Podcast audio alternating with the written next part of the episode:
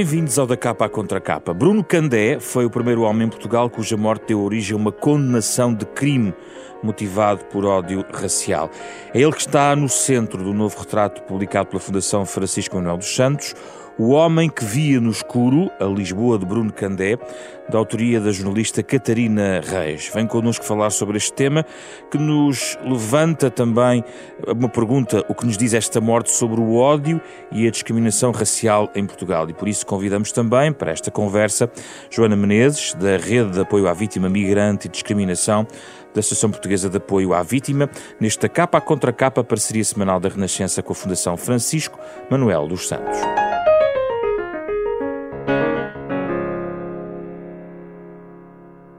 Obrigado pela vossa presença aqui em estúdio. Começo pela autora, naturalmente, um, Catarina. Uh, para já convém lembrar que não conheceu Bruno Candé, mas o seu contacto indireto mergulhou na vida de Bruno Candé de uma forma tão expressiva que acaba por fazer um livro.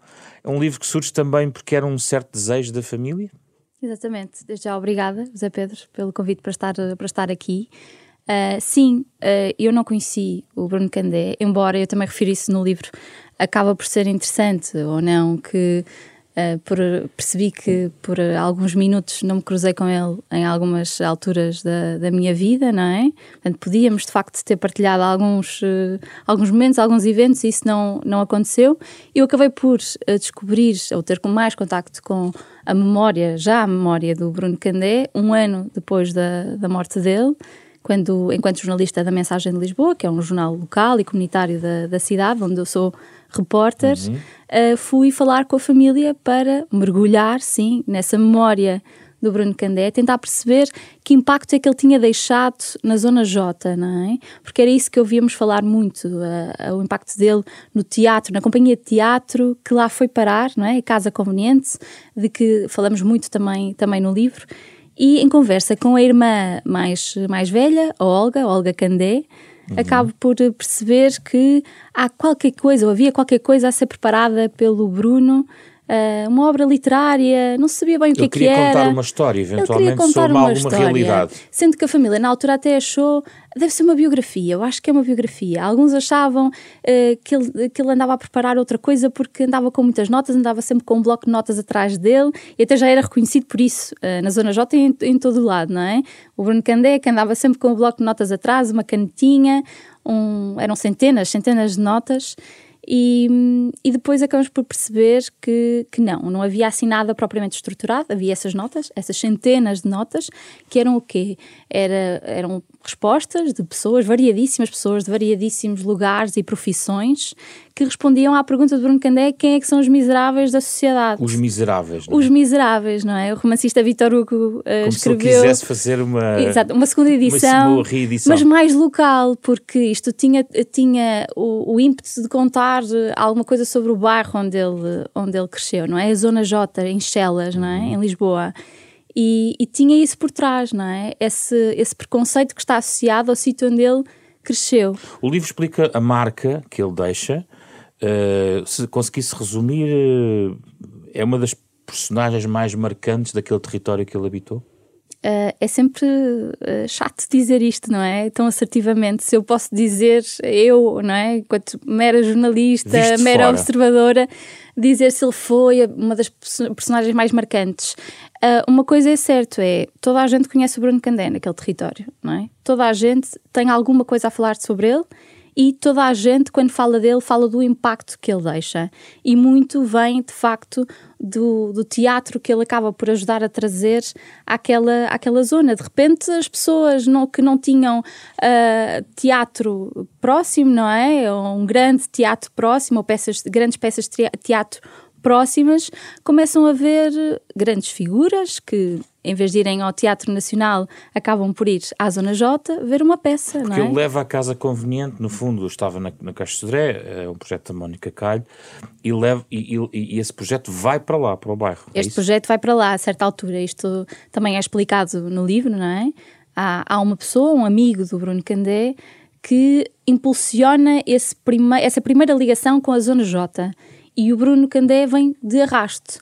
Depois, uh, com ele, sedimenta-se aqui a, o lugar da, da casa conveniente na zona J. Hum. Mas ele, pessoalmente, teve uma, uma, uma vida atribulada, não é? Uh, no final, Começou logo aos seis meses de idade. É verdade.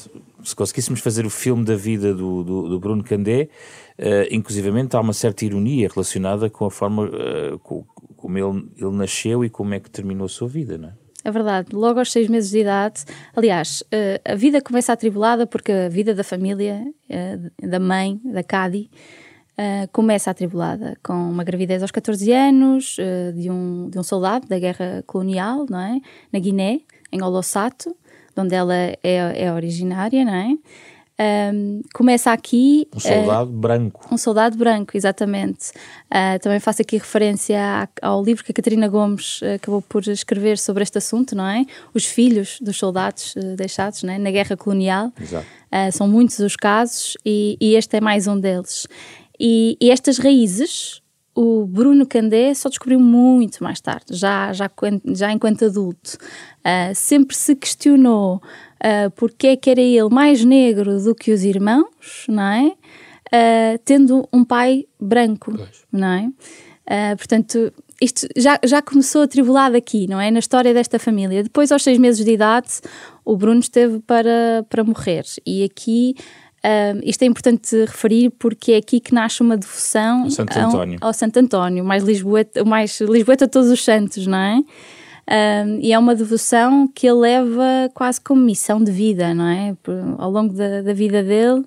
E quando ele teve um grave acidente em 2017, um grave acidente de bicicleta, aliás, quando ele morreu, ele não estava ainda. Ele estava a recuperar, não era? Exatamente. Ele teve um não problema estava... de memória. Teve um problema de memória, esqueceu-se de quase tudo. Uh, aliás, a história de superação é mesmo isso, é uma grande história de superação.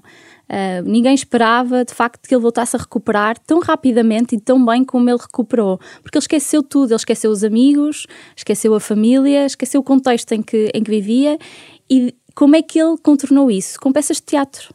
Ele foi recuperar peças de teatro, os textos das peças de teatro que ele, em que ele participou, não é? E a partir daí é que começou a vir a memória de toda a vida dele. Portanto, até aqui o teatro tem um papel gigante na, na vida dele. É? Agora é? vamos à parte final e mais triste, tem a ver com a morte dele. A ironia tem a ver com o facto de ele é um filho de um, basicamente, um soldado português, branco, eh, como a Catarina explicou, e acaba por ser baleado no dia 25 de julho de 2020 uh, em Moscavide por um homem de 76 anos que o matou, sendo que há aqui uh, um dado que nos permite alargar a conversa relacionada com a condenação. Não foi um mero homicídio. Uh, há algo de inédito neste, neste julgamento, certo?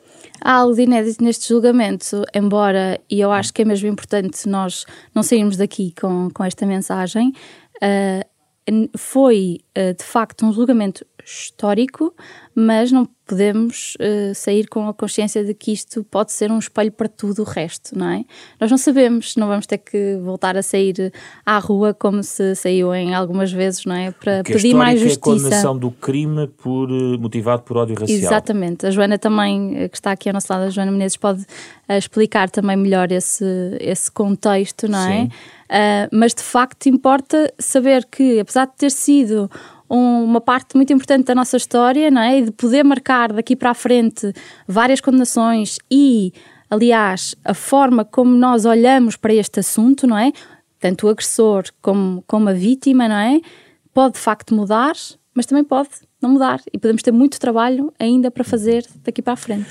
Joana, vamos então ao, ao facto. De facto, houve esta condenação, a condenação uh, que nos remete até para o Código Penal, para o artigo 240 uh, que é o artigo que, no fundo, estabelece os parâmetros de, de digamos, de, de, de, punição da discriminação racial em Portugal. Isto não tinha existido em julgamentos anteriores relacionados com homicídios uh, em Portugal certo? Não. E antes de mais também obrigada pelo, pelo convite para estar aqui, obrigada a Catarina também por, por convidar a APAV a, a fazer parte deste, deste projeto e falarmos sobre este tema que para, mim, para nós é tão importante. Um, de facto, não havia até agora nenhuma condenação uh, em Portugal uh, que tivesse em conta esta questão do, do motivo uh, racial.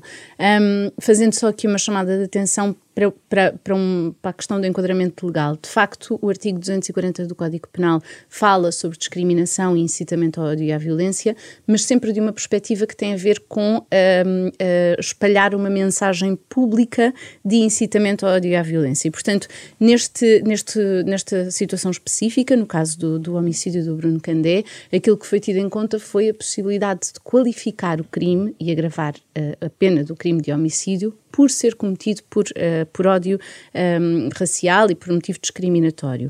Uh, aquilo que nós, que nós fazemos questão de referir uh, como uma lacuna na, na, lei, que eventualmente poderá ser alterada em breve, já há propostas de, de alteração de, da lei nesse sentido, é que se possa aplicar a outros crimes que são aqueles que são mais uh, frequentemente cometidos contra as pessoas. Por exemplo, situações de injúria, hum. uh, situações de injúria racial que não prevêem, tal como o crime de homicídio prevê, um agravamento uh, e uma qualificação por serem cometidas Portanto, por motivo discriminatório. Há este agravamento estabelecido neste momento no Código Penal, é isso? E nas ofensas à, à, integridade física, quando lá está cometidas por este, por este motivo.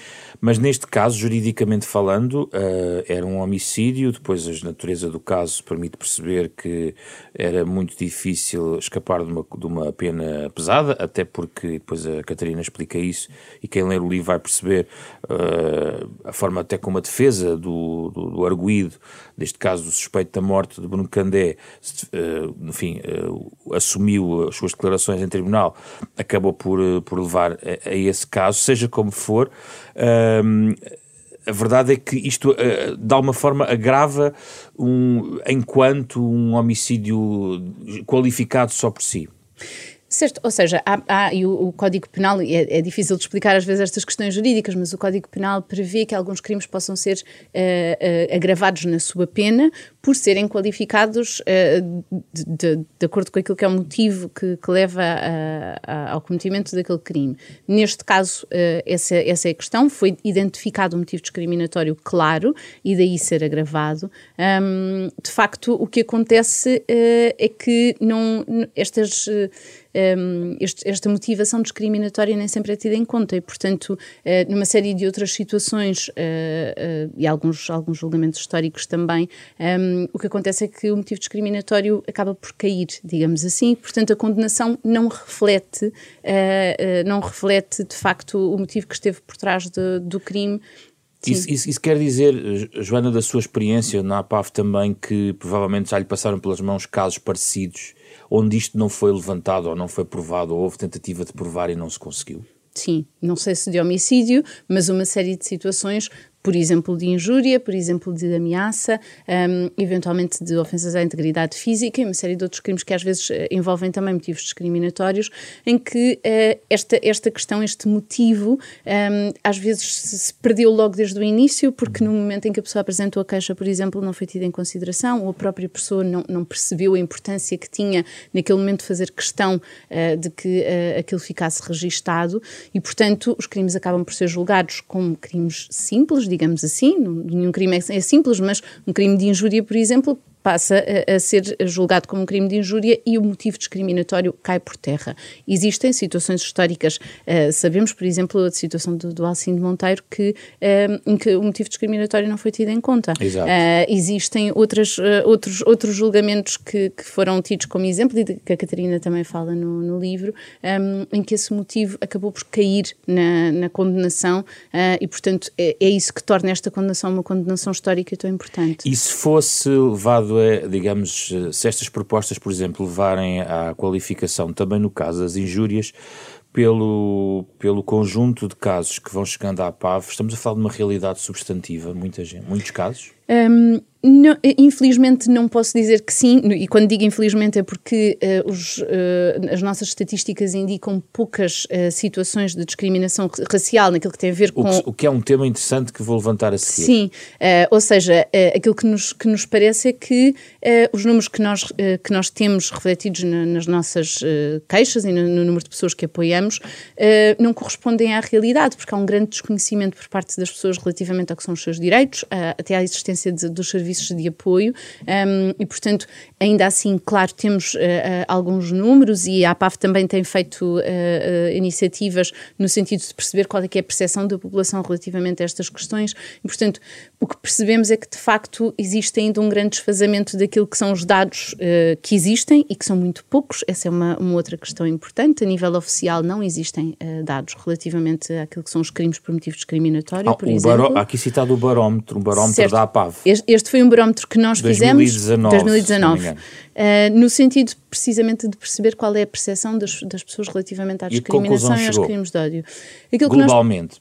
Aquilo que nós percebemos é que uh, as pessoas conhecem os fenómenos de discriminação e de crimes de ódio, portanto sabem que eles existem, um, que existem uma série de pessoas que são uh, vítimas uh, destes atos e que não apresentam queixa, seja porque não conhecem os seus direitos, seja porque não acreditam que vá valer a pena, um, e, e, e, que de facto existe aqui uma falta de mecanismos para que as pessoas possam efetivamente chegar a denunciar estas situações um, e, que, e que é e que nesse sentido é preciso uh, melhorar, uh, melhorar a forma como as pessoas podem denunciar uh, os crimes uhum. e as situações de, discriminação. Nós num programa anterior aqui neste da capa contra capa debatemos esta questão da, da questão das estatísticas e, e da, da vertente da raça aqui.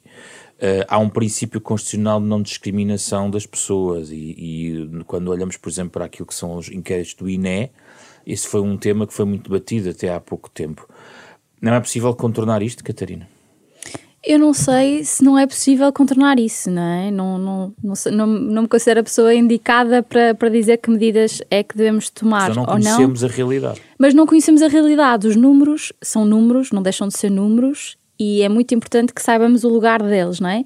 E, e, neste momento eles têm um lugar muito importante, é que eles não existem, portanto nós não conseguimos ter consciência da realidade que está à nossa volta, não é? Nem no próprio RACI, não é? No, no próprio relatório da administração interna, não é? Nós não conseguimos perceber onde é, que, onde é que isto está, não é? No nosso país, de que forma é que existe, não é? Não de forma uh, orgânica, não é? E, e acho que, sobretudo aqui, neste caso, há um dado muito importante a frisar e que, e que tem aqui o contributo da, da Joana sobre, sobre esses números ou sobre esse olhar perante as estatísticas e a realidade que temos à nossa volta, não é? Que é o verdadeiro impacto disto numa comunidade. Porque quando Bruno Candé morre, não é só a família, não são só os amigos, não é só a Zona J que sofre, não é? Há toda uma comunidade que tem uma característica intrínseca que não pode mudar, que é a cor da pele, não é? E que se sente, obviamente, imediatamente ameaçada, não é? Não foram eles que estavam ali, não é? Perante, perante aquele homem, mas sentem que pode de facto acontecer-lhes, não é? É natural que isto aconteça por uma característica que eles não podem mudar, não é? E esse contributo da Joana uh, para o livro eu acho que nos ajuda também a perceber eh, a importância que esses números uh, têm que ter, não é? No nosso contexto atualmente, uhum. mais do que nunca. Joana, há medo nestas comunidades hoje em dia? Sim, um, há medo, uh, ou seja, aquilo que, que, a Catarina dizia aqui, aquilo que, que eu quis dizer e que, uh, e que acho que é importante uh, compreendermos quando falamos sobre crimes de ódio é que um, quando uma pessoa com uma determinada característica é alvo de um crime ou de um ato violento ou, de, ou é discriminada por ter esta característica, faz parte da sua identidade e daquilo que, que é, um, isso reflete-se Uh, em todas as pessoas que partilham essa característica. E, portanto, uh, naturalmente, estas pessoas passam a recear que alguma coisa semelhante lhes possa acontecer, e, para além disso, o impacto tem a ver também com aquilo que é a percepção das pessoas do que acontece a seguir. Uh, e, e, eu diria que as pessoas que, que partilham uh, a cor de pele com, com, com o Bruno, que partilham outras características uh, que são que, que veem que ser discriminadas e serem uh, alvo de atos de violência, têm também um sentimento de insegurança, um sentimento de descrença em relação àquilo que são as instituições e as entidades que eventualmente as deviam proteger. Hum. Um, portanto, eu acho que essa é a questão mais importante a assinalar, é é importante de facto nós garantirmos que, uh, que, estão, uh, que é de fácil acesso às pessoas a possibilidade de denunciarem as situações, de obterem proteção e depois de perceberem que a sua palavra foi ouvida, foi tida em conta Uh, e, e, daí a importância também desta condenação, é perceber que de facto o motivo discriminatório que esteve por trás daquele crime não foi ignorado. Uh, e isso de facto tra transmite uh, às pessoas que sejam elas próprias vítimas de atos discriminatórios ou de racismo, ou de xenofobia, ou de homofobia, ou de, de outras formas de discriminação, a ideia de que existe um sistema legal que está disponível para as proteger e efetivamente condenar estes atos e transmitir também a mensagem de que uh, às pessoas que possam eventualmente uh, cometer estes atos de que não vão sair impunes e essa é uma mensagem muitíssimo importante a transmitir.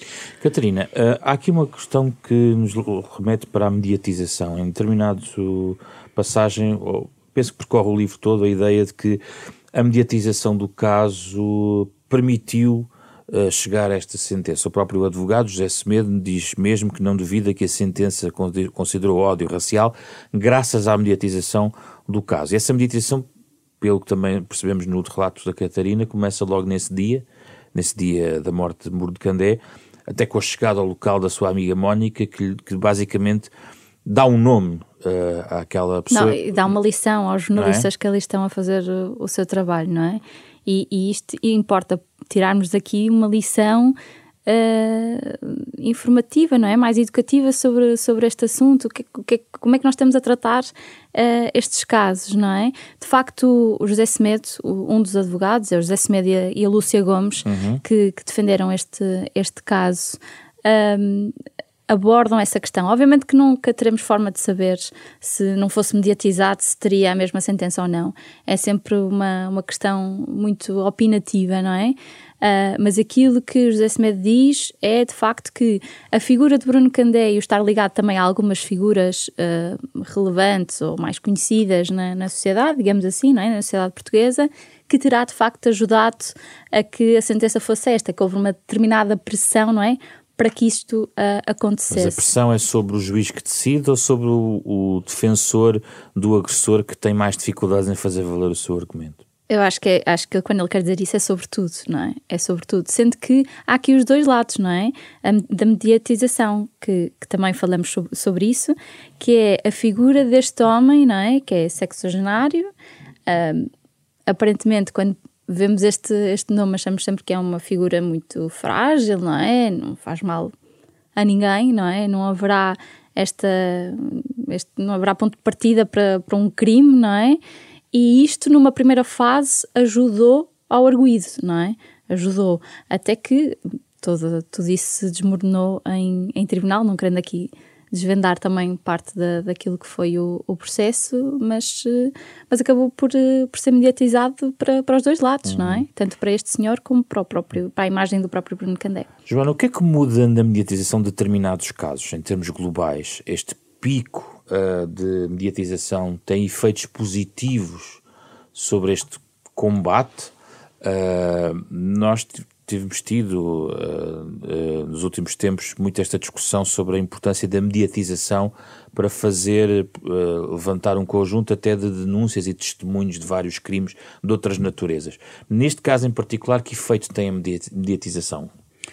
Bom, primeiro eu diria que um, é assinalar aquilo que foi, que foi o, o, seu efeito final, sendo um caso tão mediático, faz também com que esta decisão se torne mediática e que chegue a mais pessoas. E aí volta aquela questão uh, que falava ainda há pouco do impacto que isso tem uh, nas, nas pessoas que são discriminadas e que sentem que finalmente alguma coisa uh, aconteceu uh, de, de, positivo e que lhes dá alguma esperança quanto a verem os seus direitos respeitados. Portanto, isso, isso, isso será também uma consequência da mediatização.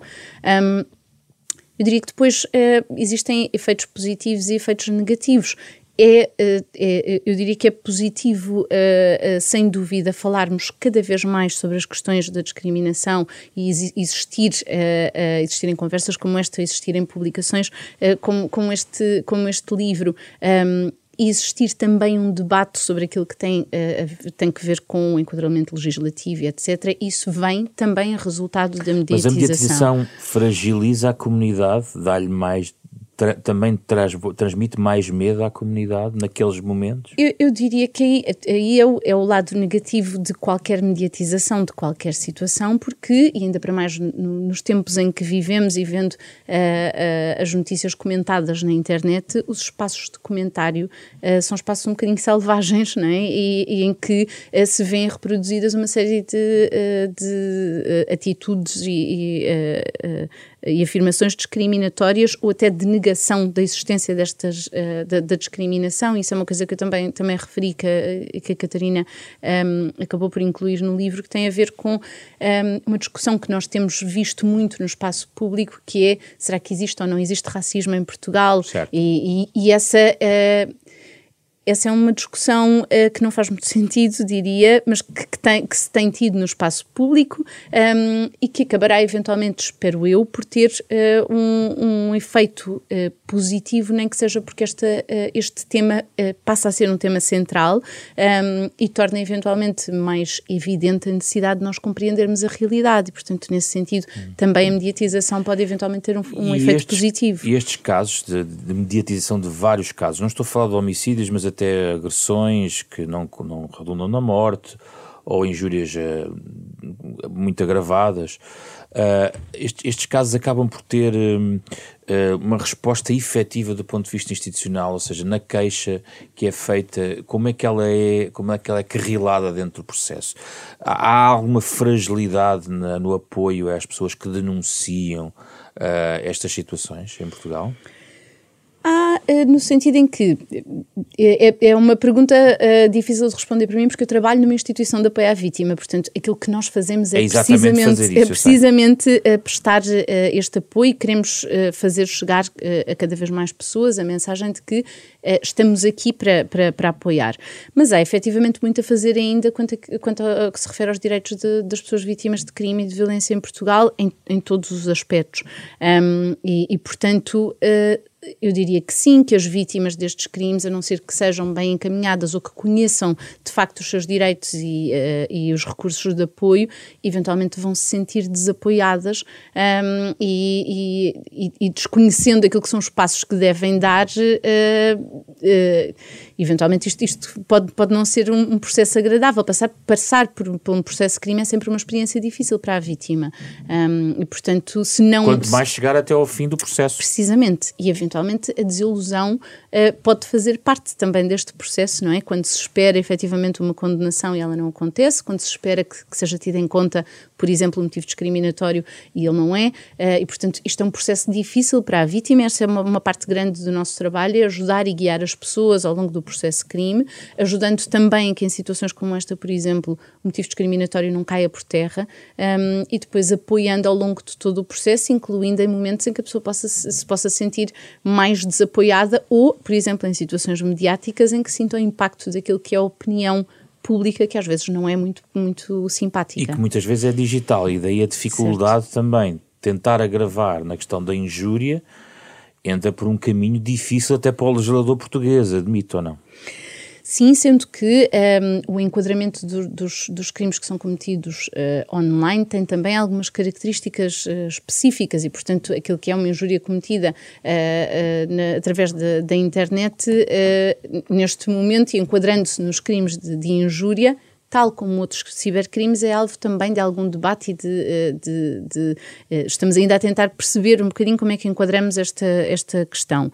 Ainda assim, um, é importante, de facto, que, que, as coisas se alterem. Quando falamos aqui sobre o crime de injúria, por exemplo, é a partir do momento em que declaradamente são uh, cometidas afirmações uh, racistas, xenófobas, homofóbicas, etc., que isso possa ser tido em conta e que facilite também aqui o processo da apresentação de queixa. Neste momento, uh, o que, que, que acontece é porque um crime de injúria é um crime particular, uma pessoa que apresenta uma queixa tem, tem obrigatoriamente para além de apresentar a queixa, que se constituir assistente, ter um advogado, etc. Portanto, aquilo que se prevê, por exemplo, na, na proposta de lei, não, não digo que seja uh, o ideal, é uma coisa que ainda está em discussão, mas é uma possibilidade, é que passa a ser um crime semipúblico, o que permite que as pessoas possam ter, uh, uh, sintam que possam efetivamente levar o processo adiante.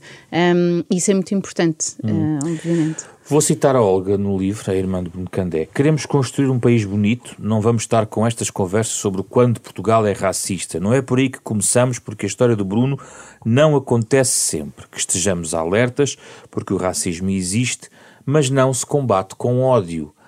A questão do ódio, sobretudo uh, nesta comunidade, não digo, já não digo nesta família, mas nesta comunidade, também uh, é central aplacar esse ódio. Onde é que entra aqui a questão do ódio pós-crime, como com esta magnitude deste crime?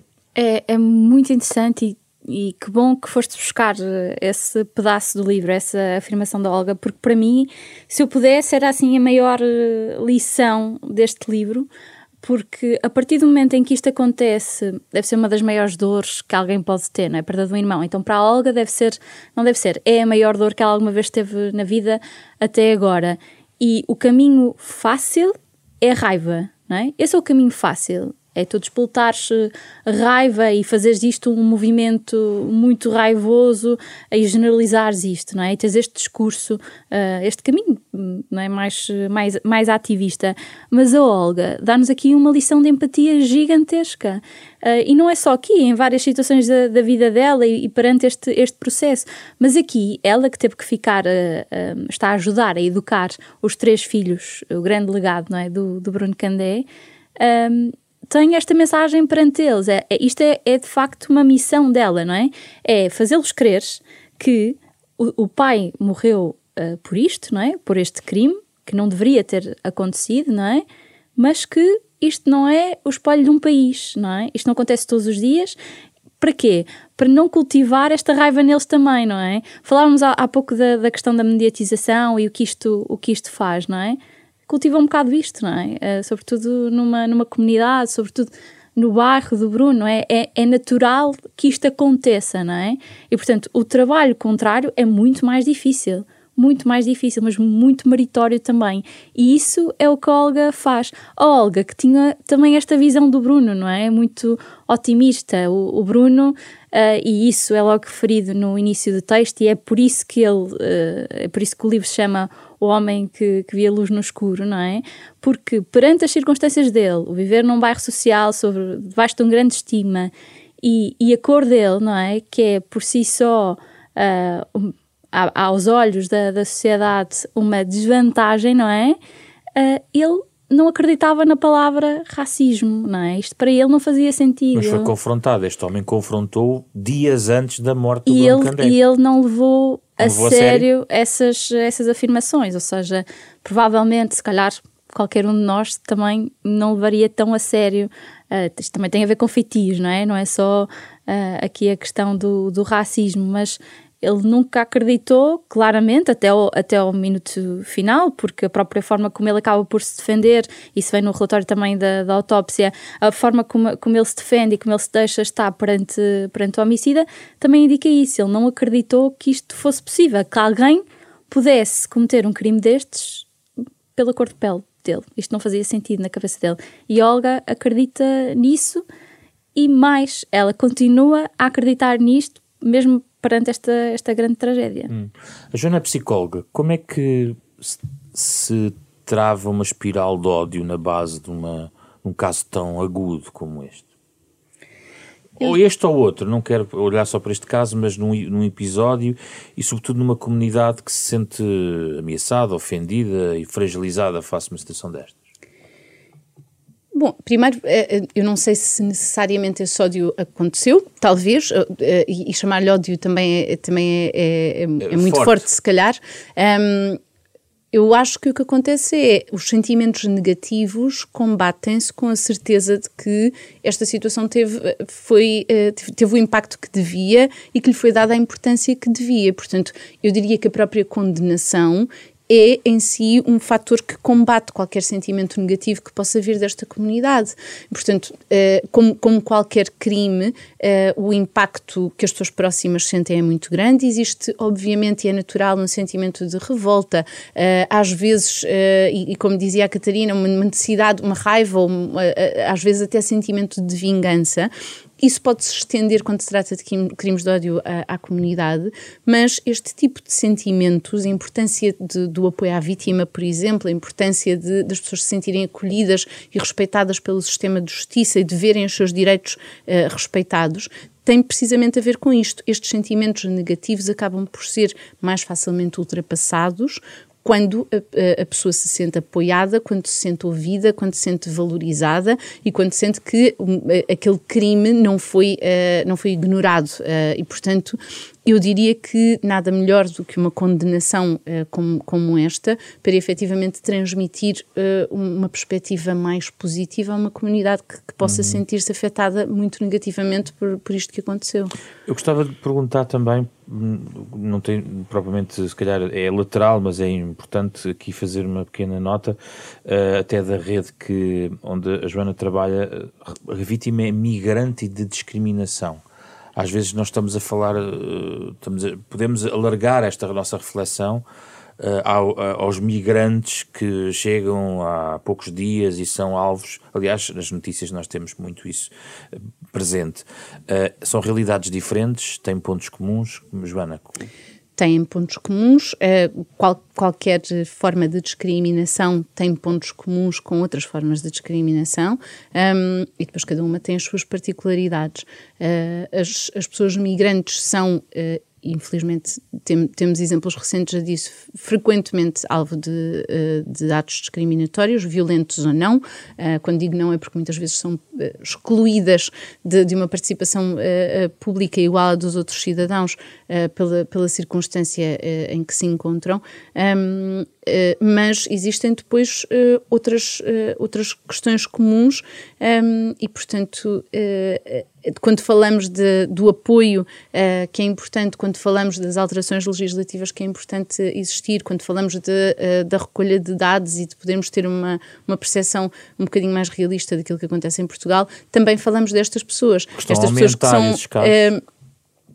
Não sabemos. Não sabemos. Uh, Mais uma vez? Não sabemos, porque uma vez que nós não temos dados uh, sobre o que acontecia nos últimos anos, nós não sabemos se aquilo que acontece agora uh, é mais expressivo ou não. Então temos que ir buscar os dados ao lado, neste caso dos migrantes, ou, ou aos crimes de tráfico de, de seres humanos, a, a, redes, a associações criminosas, ou seja, crimes laterais, digamos assim, à mera discriminação. Uh, não? Não, não, sei se, não sei se é a melhor forma, ou seja, uh, podemos, podemos também não ignorar esses crimes e perceber que nesse contexto existem muitas formas de discriminação um, ehm, uh, eh, que estão na base. A questão é estas pessoas são discriminadas no seu dia a dia, de forma independente daquilo que tem a ver com os, com os crimes de tráfico de pessoas ou com, com outras, outras coisas da criminalidade organizada. E, portanto, uh, quando vão ao supermercado, uh, quando vão a um serviço de finanças, quando estão à espera do autocarro, quando vão a um serviço público, quando vão a um café,